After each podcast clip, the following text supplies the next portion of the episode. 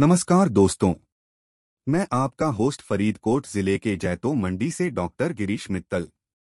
मैं आप सबका स्वागत करता हूं हमारे पॉडकास्ट टेक्नोलॉजी जगत में। आज बात करेंगे अंधा टेक के बारे में। अंधा टेक एक बहुत ही मज़ेदार खेल है जिसे दो या अधिक टीमें खेलती हैं। यह खेल भारत के देशों में खेला जाता है और इसे खेलने के दौरान लोग बहुत ही उत्साह से खेलते हैं। अंधा टेक खेलने के लिए टीमें बनाई जाती हैं। एक टीम बल्लेबाजों और दूसरी टीम गेंदबाजों के साथ होती है। खेल शुरू होने से पहले अंधेरा होता है जिससे लोगों को देखने में कठिनाई होती है। पंच या ट्यूब लाइट से कुछ ही चीजों को दिखाया जाता है। टीमें अपने खिलाड़ियों को बल्ले और गेंदों के साथ लेकर बाहर निकलती हैं और खेल शुरू होता है। गेंदबाज बॉल फेंकते हैं और बल्लेबाज उन्हें मारते हैं।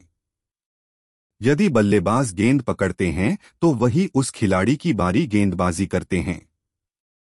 वहीं अगर गेंदबाज ने बल्लेबाज को आउट कर दिया हो तो उसका बल्लेबाज की बारी गेंदबाजी करने के लिए नहीं होता है। अंधा टेक खेलने में लोगों को बहुत ही मजा आता है। यह खेल लोगों को अलग अलग ऊंचाइयों तक उठने की भी सलाह देता है।